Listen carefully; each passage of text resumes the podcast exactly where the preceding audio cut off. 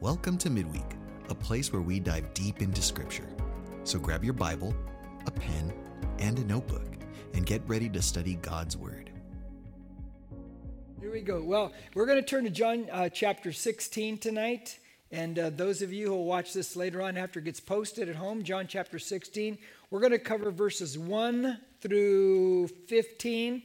And I want to remind you all of something before we begin because it's just going to remind us of this, and, and, it's very important, I think, in the introduction. And that is that um, I think most of us know, and we've heard that the chapter breaks, you know, chapter this, chapter that, they are not part of the original autograph or manuscripts, correct? We know that, right? And, and the verses, the number of verses, they're not part of the original. And when I say the autograph, there's a distinction between the autograph and the manuscripts. When you say the autograph, you hear that word, the, the original autograph is actually, what they mean by that, the scholars, is that are the actual scrolls that the disciple John, or whoever it was, actually wrote himself. Do we have any of those? The answer is no, we don't have any of those. What we have are the manuscripts. We have early, early, early copies of the original autograph, and that's what we have. Now, these markers, these chapter breaks and verse markers, when they started was um, they came in, let's see, the chapters came in, number of chapters, they came in 1227 AD. Now, the verse markers, they came in 1555 AD. Now, they brought him in, and I think it's pretty obvious why they brought him in, right? It helps us find things. If I say, turn to this chapter, this verse, boy, you could turn a lot faster, and it just really helps things out. So there's a positive to it. Question Is there a negative to it? Yeah, there's a negative to it. Do you know what the negative is?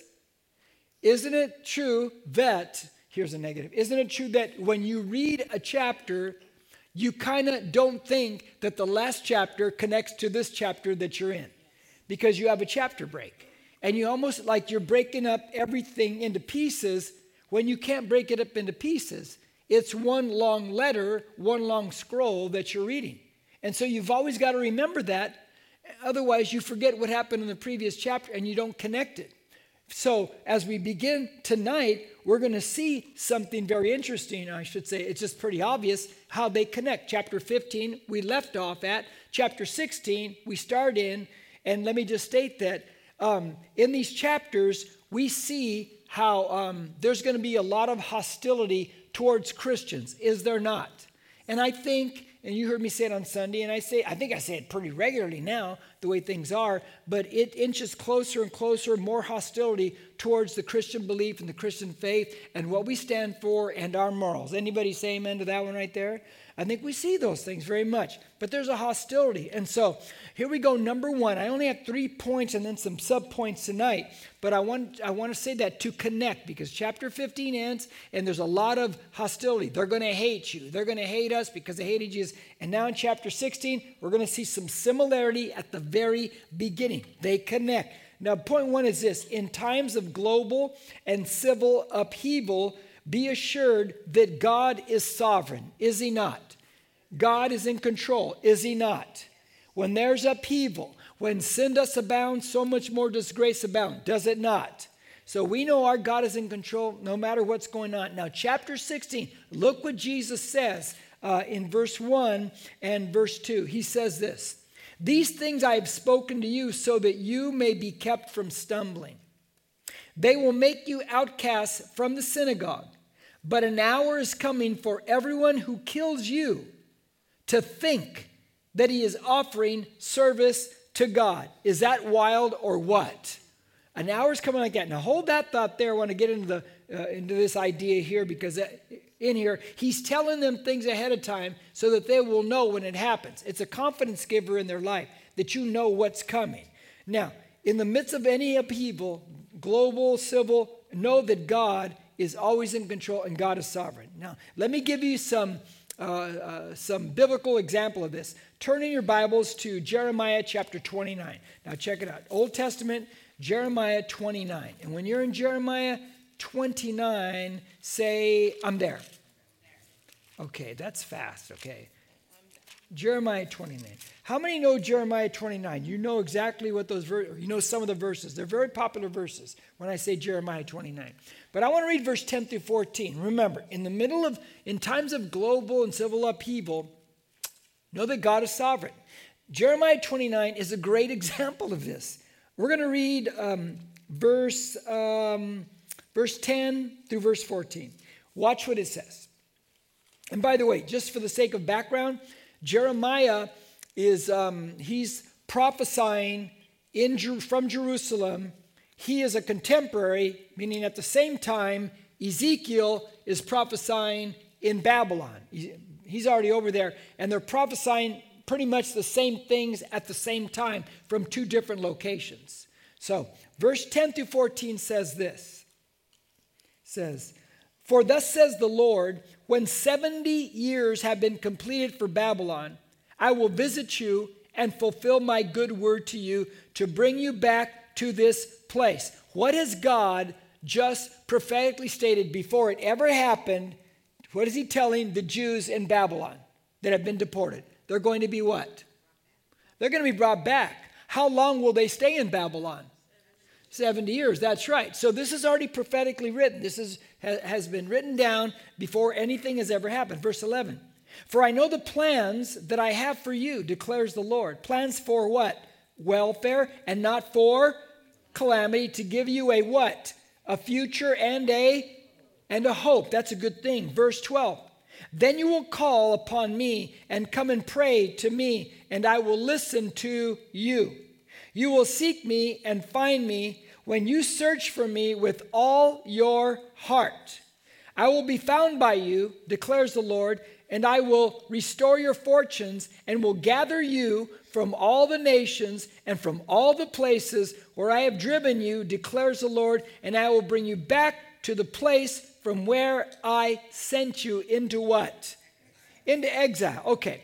God is in control no matter what it looks like, correct? Yes, okay. These verses, very, very important. Now, put yourself in the place of, of Daniel. Daniel hasn't read, he hasn't really looked this up yet. At the moment, he's going to be deported. How old is Daniel thereabouts when he's deported? Do you remember? He's a teenager.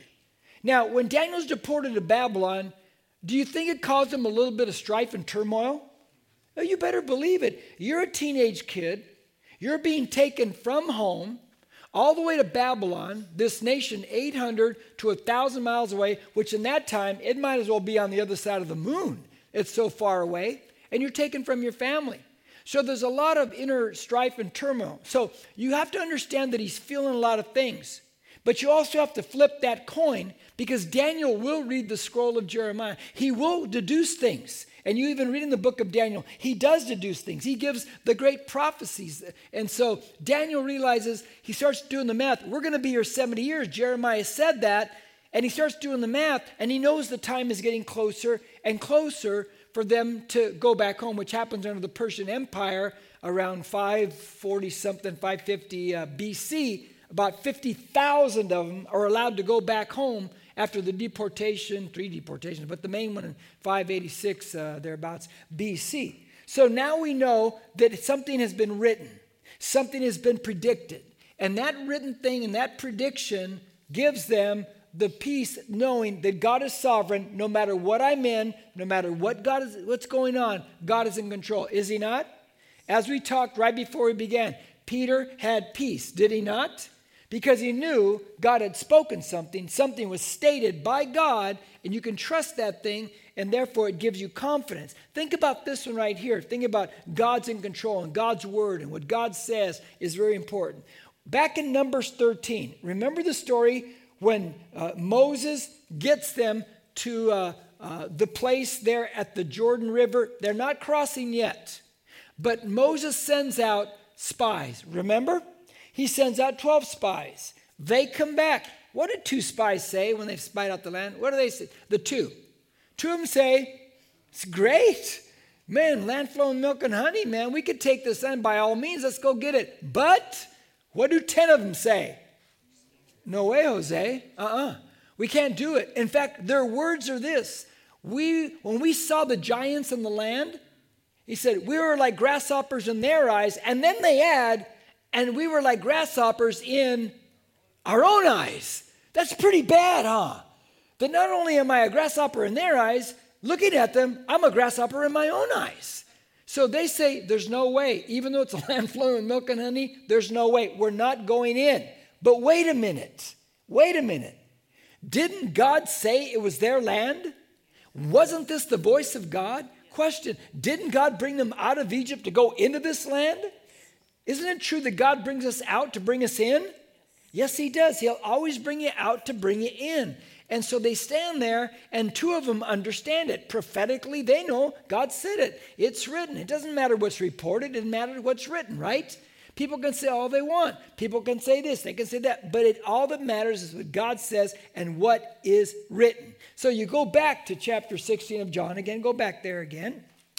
And Jesus says in verse 1 and 2, He's telling them, this is what's going to happen. This is what's coming. And He's telling them this so they will have confidence as they travel in this world. Now, let's go to his statement. Look at verse 2 again.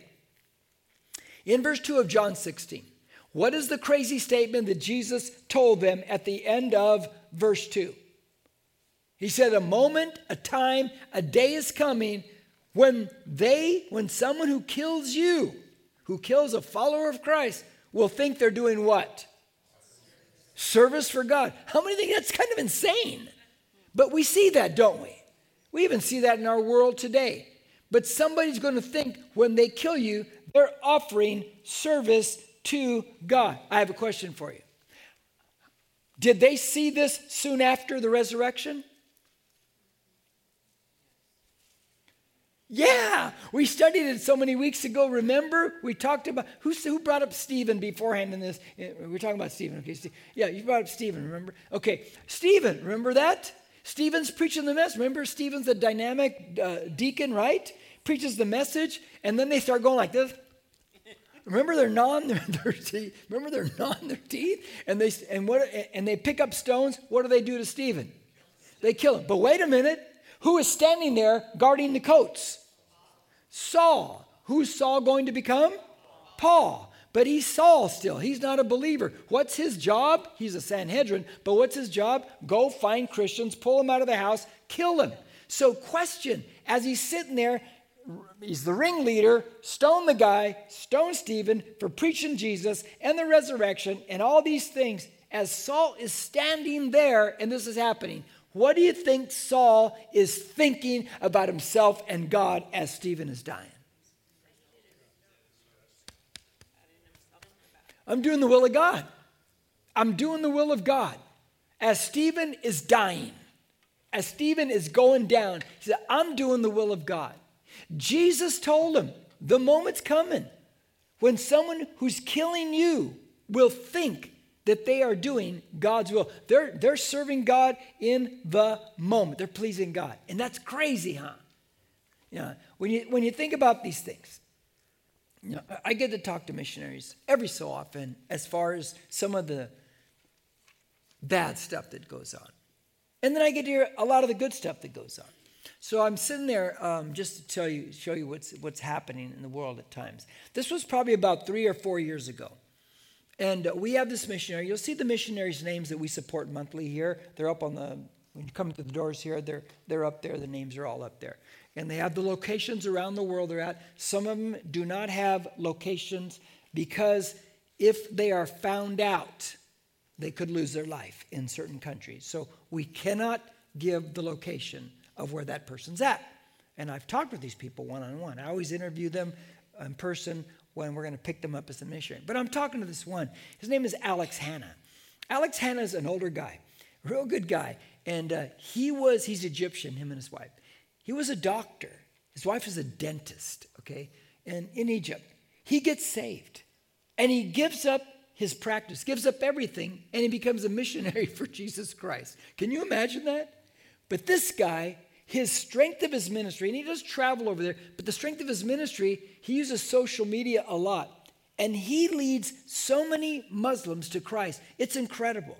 So many Muslims, and they know he's a, he's a Jesus follower. So many Muslims, he'll be praying for them and he'll give the testimony of how God uh, uh, interacted in their life and stuff like that. Well, he's telling me the story. We're sitting out here in Eastvale one day and, and he said, I'll buy you lunch. I go, oh, let's go. You know, but uh, you want to buy me lunch? I'll go. But anyway, he's telling me, do you remember in Egypt uh, that there's that season, but there was that one moment in time where this group of terrorists, religious terrorists, they lined up a bunch of Christians on their knees and they beheaded them. Did anybody remember that?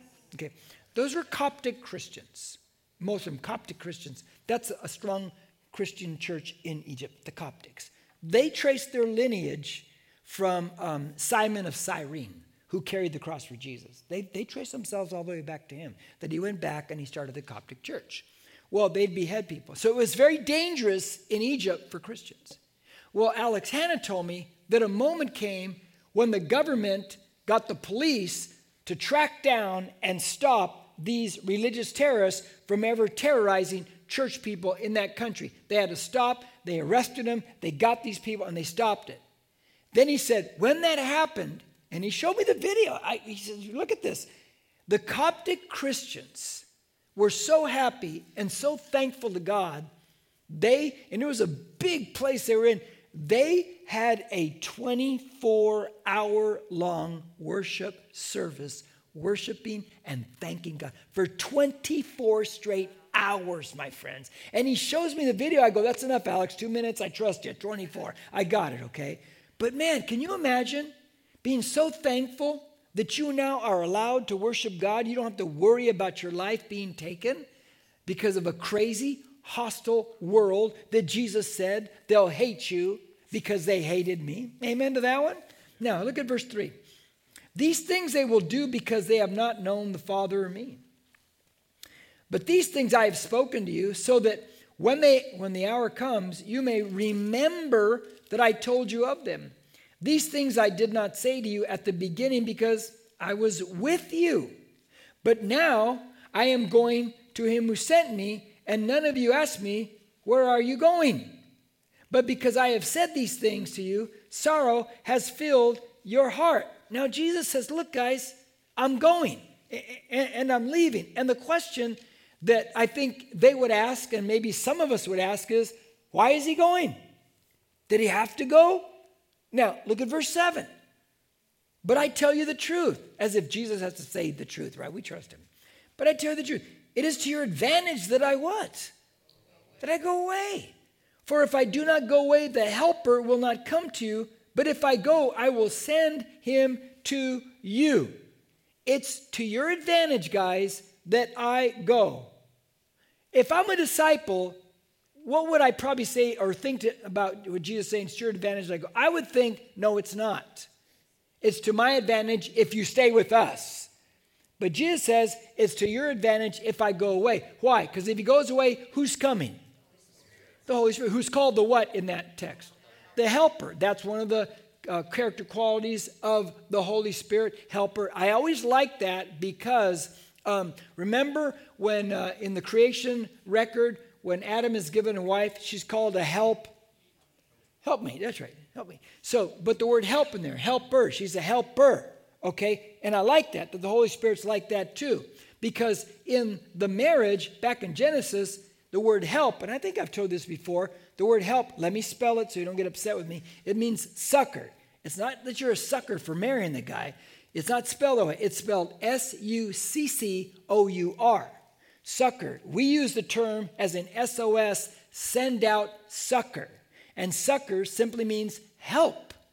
Help. Some of you speak Spanish, you know there's a Spanish name called socorro. You ever heard that one before? That's the name help. It's succor, it's help. And so here we have the Holy Spirit who is the helper. Now think about that with marriage and Adam and Eve. He's telling Adam, SOS, without her, you're sunk. You really need her. And so we could take that and say with the Holy Spirit, without the Holy Spirit, we're sunk, are we not? We really need the Holy Spirit. But Jesus, look at verse 7, he says, I'm going to go away. Like I said before, if I'm a disciple, I'd be going, No, you need to stay with us. So it leads me to, to point two, and that's this Jesus had to go. He had to go. There was no choice. But the question is, why? Why does Jesus have to leave? Now, I'm going to jump a few verses, then I'm going to come back. But let me go to verse 10 very quickly and, and try to look in and take springboard off the verse why he had to go. Look at verse 10. And concerning righteousness, because I go to the Father, and you no longer see me. okay, question. First one. Where did Jesus go? Where is he going? To the Father. So he's got to go to the Father. Okay. So if he's going to go to the Father, now, next question. Was Jesus going to die? Real loud, yeah? Okay, okay, good. You guys are right with me now. Question, bigger question. Was dying the entire goal? No, there's more to it. It was part of it, it's a big part, but it's not the entire goal. What's the entire goal of him? What's the whole goal? Die, resurrect, ascend, exalted at the right hand of the Father. So he dies, he resurrects, he ascends, and he's exalted. That's the whole program right there. That is exactly what had to happen. So when he says, I got to go, I, have got to leave, that's why he's got to go. It's very, very relevant. Now, let's, let's try to put this in some kind of a, uh, um, perspective.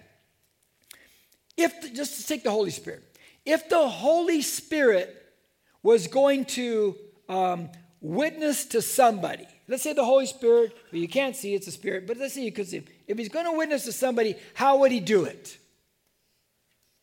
Okay, let me, let me stumped you, right? Okay, good. Okay. Okay. When Jesus walked the earth and he did all the miracles, did all the Jews say, Oh, he's the Son of God, let's all follow him? It wasn't enough, was it? The miracles were not enough. And so something has to happen to convince people back then and now that he is the Son of God. And what is that? Death, resurrection, ascension, exaltation to the right hand of the Father. That has to happen. When he says, I've got to go, that's why he's got to go. And so you see, let's take Peter. Take Peter. Sermon, he's preaching that sermon on the day of Pentecost, second chapter of Acts, correct? If you remember the sermon, let me ask a question Did he sit there and preach the Sermon on the Mount to them? Did he? And the answer is what? The answer is no. Did he stand up and say, I'm going to talk to you about Christian ethics, and they all got saved? Did that happen? Did he write a book and say, Peter, you know, self help, you know, and pass out the book and preach out, and they all got saved? No, they didn't. So what did he do? What did he say? What was it? Well, let's keep your finger here, marker here. Turn to your right, look at Acts chapter 2. Now, watch what Peter says within this great message that he preaches. This guy who was terrified just a few 50 days earlier, now watch what he's preaching right here in chapter 2 of Acts. Let's see what he says. Because in what he says is why Jesus had to go. Verse 31 He looked ahead and spoke of the resurrection of the Christ, that he was neither abandoned to Hades, nor did his flesh suffer decay.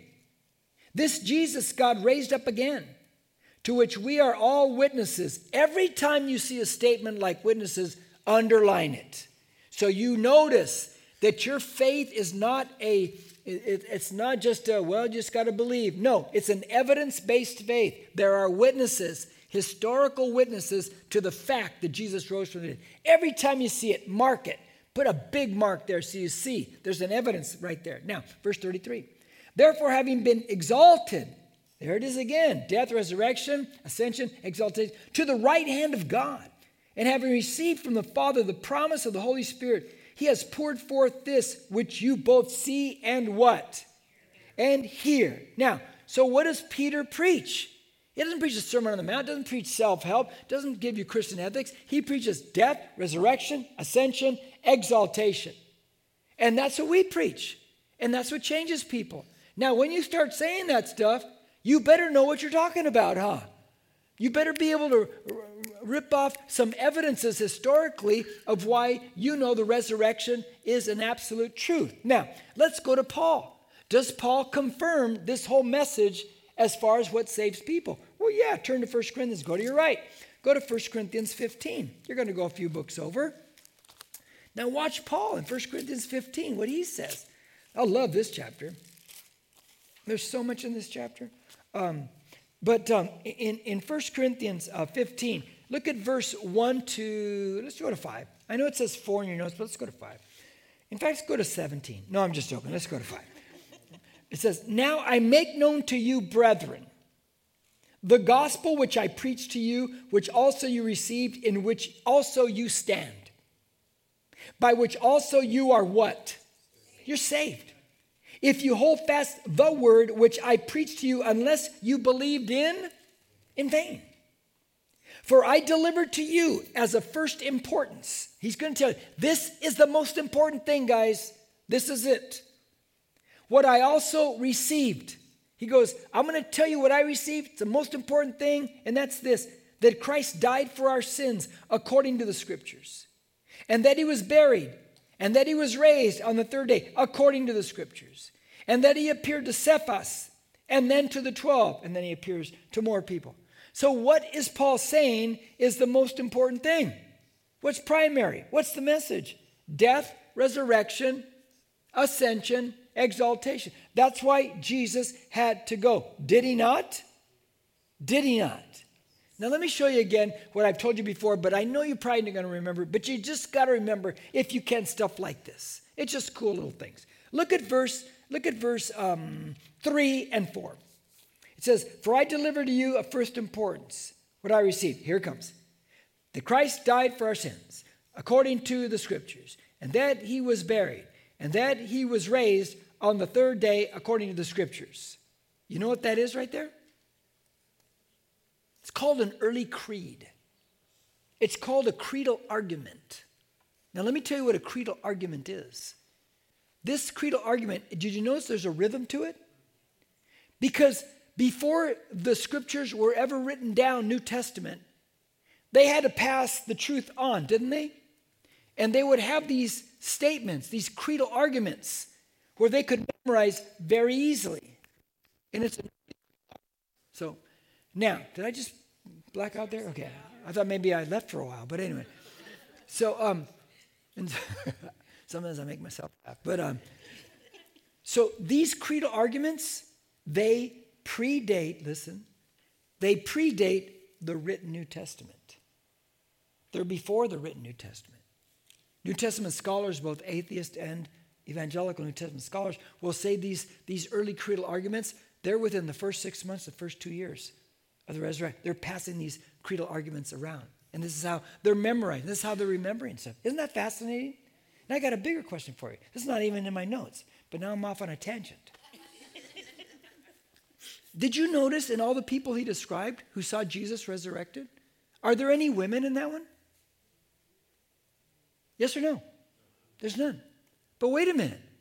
Weren't the women in all four Gospels, which were written in different parts of the Mediterranean, so they could not confer with each other, wasn't the, weren't the women the first ones to the tomb?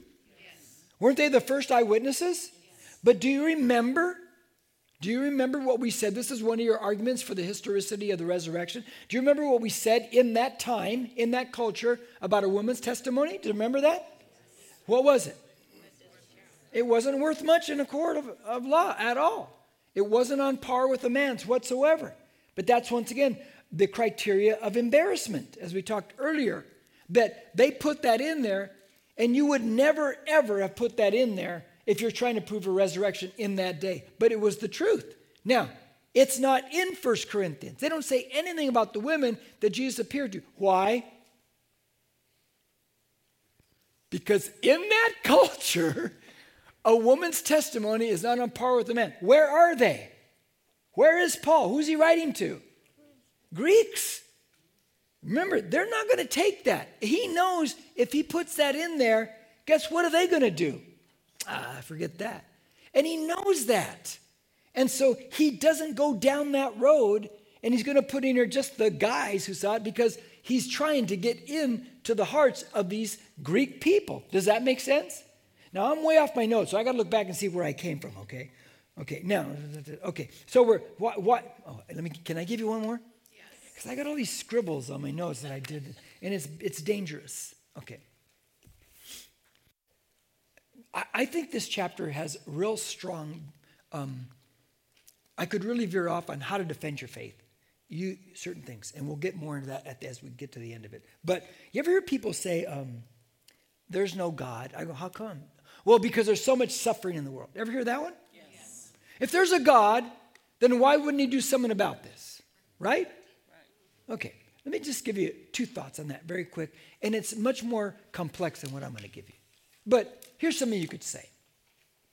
Let's go back to why he left. Why did Jesus go? Death, resurrection, ascension, exaltation, right? Okay. People say, there's no God. There's too much suffering in the world. It doesn't do anything about it. So therefore, I'm an atheist. There's no God. The cross, death. Did Jesus enter into our suffering? You better believe it. He went to the cross. He entered into our suffering. So, right there, you see, we have a God who does care about humanity. Now, will suffering, I'm, I'm, acting like I'm talking to somebody, I'm trying to defend the faith, and I'm staying calm. Will suffering, you know, because sometimes I get too hyped up. Will suffering always end in our life? No. Some of us will die in the midst of suffering. Okay? But wait a minute here. But not only did Jesus die, he what? He resurrected and he what? And he said, and so therefore he opens a door. He opens a door that when we die, we are delivered from all suffering. So not only does he step into our suffering, he delivers us eternally from suffering. And so we have this God that loves us enough to do that. And so therefore I believe in this God who loves me, and in the midst of suffering, he's the only answer I have to the suffering. Does that make sense? Now, that's a very simplistic thing. It's a much more complex argument. I agree on that right there. But I'm just trying to give you thoughts that if you ever encounter such questions, you're able to at least give some response to people who are going to throw these cliches at you. And they are pretty much just cliches. Now, let's get back. In your notes, you have this title that says, The Holy Spirit will convict the world concerning dot, dot, dot. Now, just real quick, the word convict. So you know, it means to show people their sins and summon them to repent. You're going to expose a person's sins, the Holy Spirit will, and then summon them to repent. Now, the Holy Spirit's going to convict the world of three different things. In your notes, the first one is sin, right? Now we'll back up to verse 8 and 9 of chapter 16 of John. It says, And when he, and he, when he comes, will convict the world concerning sin and righteousness and judgment concerning sin because they do not believe in me. Question, you just read it. What specific sin will the Holy Spirit convict people of? Unbelief. Unbelief. That's the primary job right there.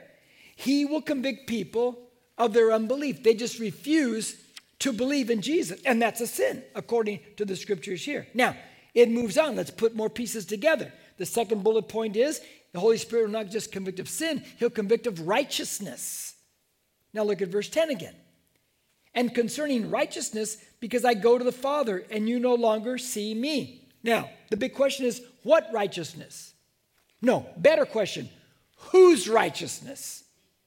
Jesus' righteousness. This is a better way to look at that right there. So, by virtue of his death, resurrection, raised up, ascended, exalted, we know, therefore, then he is who he said he is, therefore, he's righteous, right? And so, therefore, to refuse to believe in him is a sin. Does that make sense? No, does it make sense? I think John's building a very good case. Now, the third thing he convicts is this judgment. Judgment. We find it in the scriptures, verse 11 and concerning judgment because the ruler of this world has been judged. That's right. He's been judged. Question Who's the ruler of the world? That's right. It's not a hard one right there. He's the current ruler of the world. Really quick, uh, just so you believe me, go to way to your right, 1 John chapter 5. Well, it's way near the end. If you get to Revelation, you just went a little bit too far. Look at 1 John 5, just, just, to, just to show it to you. And look at verse 19. When you're there, say I'm there. Okay, I'll give you two more seconds. Okay, now, verse 19 says, We know that we are of God and that the whole world lies in the power of the evil one. So, who is the power that this world lies in? Satan. Now, okay, so, so we got that. Okay, now. But he says the Holy Spirit will uh, go back to John 16. He says the ruler of this world has been judged. Well, judged. How has he been judged? How has Satan been judged? Well, he, did Satan attempt to discredit and destroy Jesus? Say yes. yes. He dies, but he resurrects. Who does that discredit? It discredits Satan. It doesn't discredit Jesus at all. Now, did Satan, it was Satan morally defeated this time around because Adam morally lost the show. The first Adam, Jesus comes as the last Adam, according to 1 Corinthians 15, and he never sins. He's tempted but never sins, and he overcomes. So, does he judge? Does he have moral victory over Satan? Say yes. He judges him right there. Does Jesus expose Satan as a liar? Yeah, because didn't Satan tell Adam and Eve, God's not for you? God's holding out on you. But here comes Jesus, death, resurrection, ascension, exaltation, and now we see no, Jesus is for us. He has provided salvation for us. So Satan has been proven to be a a liar. That's right. Now, now I'm going to try to piece all this thing together. Now, so we know Satan is the God of this world, correct? It's his system. Um, when we say the world like that, it just means the system, the way it thinks, this world. It's controlled by him, it's a thinking process. Is he a liar? So if we grow up in the system and he's a liar, me and seven billion other people on this planet, that means if I've grown up in the system and he's a liar, that means I might be, believe some lies, huh? Because I've been brought up in the system. That's interesting to me. If I know that, if I understand that, does that put a bit more emphasis on us to study the Bible? Yes. To read these things? To wash the mind clean with the water of the Word? Oh, yeah, you better believe it does. You better believe it does. Now, liar, he's a liar. Let me, let me throw some thoughts at you. And I got I got to move fast now. Um, just lie. Let me throw some lying thoughts at you, okay? That, let's see if anybody, because I've run into these. These are kind of typical things that I run into in counseling people. Okay. Anybody? Life's going good. Everything's going really good right now. Something bound to go bad. Anybody? Anybody that happened? Raise your hand if that's where your mind goes. That's a lie you believe. It's a lie you believe. You're in a system, and that's one of its plays. It's a lie you believe. Okay, let me get another one. Oh, my mother died at 63. I'll probably die at 63. And you ever think stuff like that? I've run into people who think that. I remember. I remember the night my brother Bob died. Some of you remember my brother Bob, right? Of you remember my brother Bob. Nine years, oh, I'm sorry, 18 years older than me. But he died nine years ago. I remember the night that he died. And we're standing there, me and my surviving siblings, there's four of us left now. And my one sister says, Well, there's now there's four. And it's a weird thing when a sibling dies. It's just, it's like, God, you know, what happened? Where did the time go? And I remember it was either that night, I think it was that night, might have been next day, but I think it was that night, this thought popped in my mind. Your brother died at 75. Your father died at 75. Jim, you're going to die at 75. And it popped in my head. I remember it. It was like vivid, man. But I had to tell myself, no, that's a lie. I'm not dying at 75. Satan, you're not going to lie to me. I'm not going to do this. We're not going there. See, Satan tries all these little lies. I was counseling this lady one time. This, I always remember this particular counseling session because it was just like, I just, I just can't believe a child would be told this by the, by the father. But this lady, and she's a grown woman by now, and this is I'm, I'm counseling. This is before the church started, and and, and I'm talking to lady, and she says this to me because uh, I'm trying to lead her to salvation, right? Somebody had her come to me, and I'm in the church office at the church I was at before here, before I was, as I was getting ready to plant, and uh, and, and the, the lady says, when I bring up salvation, she goes, "Oh no, I can't be saved." I go, "What do you mean you can't be saved?" She goes, "No, my dad told me I'm too bad. I can't be saved." I go, "Well, say what?" My dad told me I'm too bad. I can't be saved. So I can't be saved. And she said, like, I can't be saved. And I remember I said, it's my favorite line that I tell people. That's a lie from the pit of hell. That's just a lie.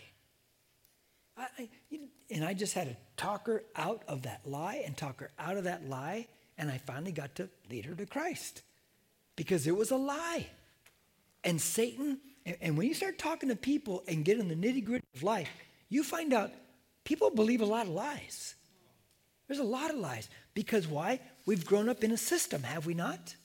It's a system of lies. Now, hold, hold on that for a second because we're going to get back to that and just we'll finish off there. Look at chapter verse 12 and 13. He, Jesus says, I have many more uh, things uh, to say to you, but you cannot bear them now. Huh, I'd like to tell you more, but you can't take it yet. But when he, the Spirit of truth, comes, now he's moved from the from Holy Spirit being called the helper, one of his qualities. Now he's the spirit of truth. He, when he comes, he will guide you into what? All the truth. For he will not speak on his own initiative, but whatever he hears, he will speak, and he will disclose to you what is to come. Real quick, and then I got to get into this again. But notice that there are limitations on them at this moment. The one limitation is time, and the other limitation is ability. Why is there a limitation on time as far as them receiving truth? Why? Because they've left the Last Supper and they're walking at night along the south side of Jerusalem, going down the Kidron Valley, and they're going up the Mount of Olives. What's going to happen to the Mount of Olives? He's going to get arrested. They're going to take him. So, does Jesus have a lot of time left? No, they have a short amount of time. He says, I can't tell you anymore because there's not a lot of time left. But the other part is, I can't tell you a lot because uh, you don't have the ability. It's not that they're dense, it's that they don't have the Holy Spirit yet. And when He comes, He'll guide them into all truth. And He'll recollect all these things back into their mind for them. So He's letting them know these are some things that are just like right now, but they will change in a bit. Now, third point, and this is this one the Holy Spirit is not an independent source of truth. Now, that may shock you but let me give you the, the, the truth behind that statement. The Holy Spirit is not an independent source of truth. Look at verse 13, 14, 15. But when He, the Spirit of truth, comes, He will guide you into all the truth, for He will not speak on His own initiative. But whatever He hears, He will speak. So, in other words, you're going to hear somebody. And He will disclose to you what is to come. He will glorify me, for he will take of mine, this Jesus speaking, and will disclose it to you. All things that the Father has are mine, therefore I said that he takes of mine and will disclose it to you. Okay. the Holy Spirit is going to guide us and lead us into all truth, correct? But what he teaches us, he got it from somebody else, didn't he? That's what he says right there. Now, who did he get it from? He got it from Jesus, verse 14. Now, okay, but Jesus, he got it from somebody else too. Did you know that? If you don't believe me, go back to look at chapter 14 real quick. Look at chapter 14, just real quick. Verse 10. Do you not believe that I am the I am in the Father and the Father is in me? The words that I say to you, I do not speak on my own initiative, but the Father abiding in me does the works. He says, I don't speak on my own. Not, I, I get the stuff from the, from, from the Father. We're, we're in this together. So you see this whole, um, well, you, you see it right there. Now, here's what I like about that. Let me, let me try to put this all together for you tonight. Let's go back to sharing faith. Because I think defending our faith and sharing it and being able to give answers is vital. It's vital today. You know what I like? I love the fact when I get to share, when the opportunity comes and I get to share with somebody or just share, period, that um, I get to tell the truth from God's Word. What I like about that one of the things I like about that, I didn't come up with it. I didn't make it up. When I stand up, and trust me, some people don't like it, but I'll never back off it. When I talk about, you know, certain sins and certain things, when I stand up and talk about homosexuality or abortion or transgenderism, or I talk about lying and gossiping and adultery, premarital sex, and all the things, some people don't like it. And they ain't coming back. But I know I'm rattling in their head now. Like my, I said on Sunday, my, my son said, I'm in your head, I'm in your head. Well, now I know the Holy Spirit's in their head, right? But I know when I say these things and when I stand up for it, I didn't come up with it. Because if you knew me before as a Christian, I would have probably said, oh, whatever. But once I became a Christian and I got God's word, well, I'm not sharing, quote, what I feel or what I think. Do you hear what I just said? I'm not sharing what I feel or what I think. Now, when you are in a conversation with somebody and you're sharing faith and standing up for your faith, listen. Be a listener. Listen to the way they say it. Listen to how they say it. Very important that you catch the words they're saying because I guarantee you that the basis for what they believe, they're going to say something like, Well, I feel and I think. When I hear something like that, and even if I don't, I will ask the person, these are very important questions. Can you give me your basis, your moral basis, or even some scientific basis for what you just stated that you believe? Remember, if they state it, it's not my burden of proof to challenge it, it's their burden of proof to defend it. They're the one who believes it, right? So you listen close, what they feel, what they think. And I'm listening for those things because I want to know what's the foundation for what you believe. And then, now, remember, I, I scribble everywhere. Okay, just remember that. So I'm trying to stay with. Okay, so um, in, go back to system. In the system, the God of this world has, a, we're in a system, right? Okay. So when you're dialoguing with somebody, just remember that system has systems. Has systems of statements, does it not? Don't you hear all the cliches out there? It's just systems of statements. That's all it is. One of the statements that you may run into as you're dialoguing with somebody and they're challenging things they may finally tell you something like, Well, that's your truth. You ever heard that one? They say, I have my truth, they'll say. What would you say to that? You know what I'd say? Trying to be a smart mouth, but not. I'd say, Do you have your own math too? And I'm not trying to be, I, I, it is funny, but I'm not trying to be a jokester. But I'm just trying to be a smart mouth. No, I'm not. Because I want to get logic in their head. Because if they say I have my truth, then they must have their own math. But wait a minute. So they're saying, what they're really saying is they don't have absolute truth. There's just whatever truth that, you know, it's all over the place. But wait a minute. So I would bring up and I say something like, okay, if you went to the bank and you had and you knew you had ten thousand dollars in your in your savings account. And you go up to the teller at the window and you say, I'd like my $10,000. And the teller goes, just a, just a minute, sir. I got to get the manager. And the manager comes and says, you know, I know you want 10000 but I'm sorry that uh, you only have $200 in here. You go, no, no, no, no, no. I have, I have $10,000 in here. Uh, and what if that bank manager said to you, well, that's your truth. My truth is you only have $200. Is his truth right? Because he has his truth. I'm trying to show you how illogical it is. And if you just use logic, when people say, I have my truth, what they're really saying is their truth, the truth that matters to them, is only the one that matters to them. There's all kinds of other things. That, oh, that's your truth. That doesn't matter to them. But things that really matter, oh, they want the truth. My bank account says $10,000. You can't live in a society without truth. Now, when you share with people, you've got to listen. Let me go back. You got to listen. They're in a system. They're going to throw these lines and cliches at you. You got to understand, like if you grew up playing sports, you study the enemy, you got to know how they're going to go about this because it's very systematic. They do it the same every time. But you got to know how you're going to come back at people and what you're going to say. It's probably going to tick some of them off and they're going to blow up. So at that point, just walk away. You don't need any of that. But at least you decided to share the truth in their life that challenges all the cliches that they're just going to throw at you. Does that make sense? Good. Let's pray.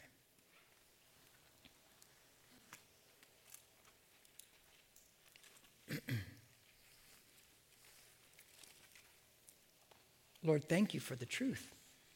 Holy Spirit, thank you that you bring all things to our remembrance. Thank you that we can have answers, logical and biblical. Thank you, Jesus, that we can share our faith, that we have a Savior who died, rose, ascended, and is exalted. Thank you. And I pray, Lord, that we're able to rehearse defending our faith at times when the time arises, because we're in a season right now where we're basically at a point where they've got the church just shutting up, just don't say anything. And that's wrong. Because we're John the Baptist. And when John the Baptist was asked what he is, he said, I am a voice. I am a voice of one crying in the wilderness, make straight the way of the Lord. And that's what we are. We're a voice. We're the voice of God on planet Earth. But we got to listen. And we got to understand how to defend our faith. And we got to stay logical and yet use moral foundation and use evidence and all these things to prove our faith. God, we thank you, Jesus. We thank you, Lord, that though we live in this system, we're not of this system. In Jesus' name, amen and amen.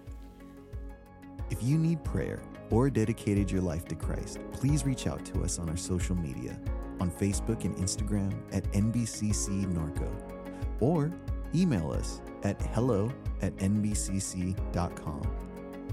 Thank you for listening. Don't forget to share and subscribe to this podcast.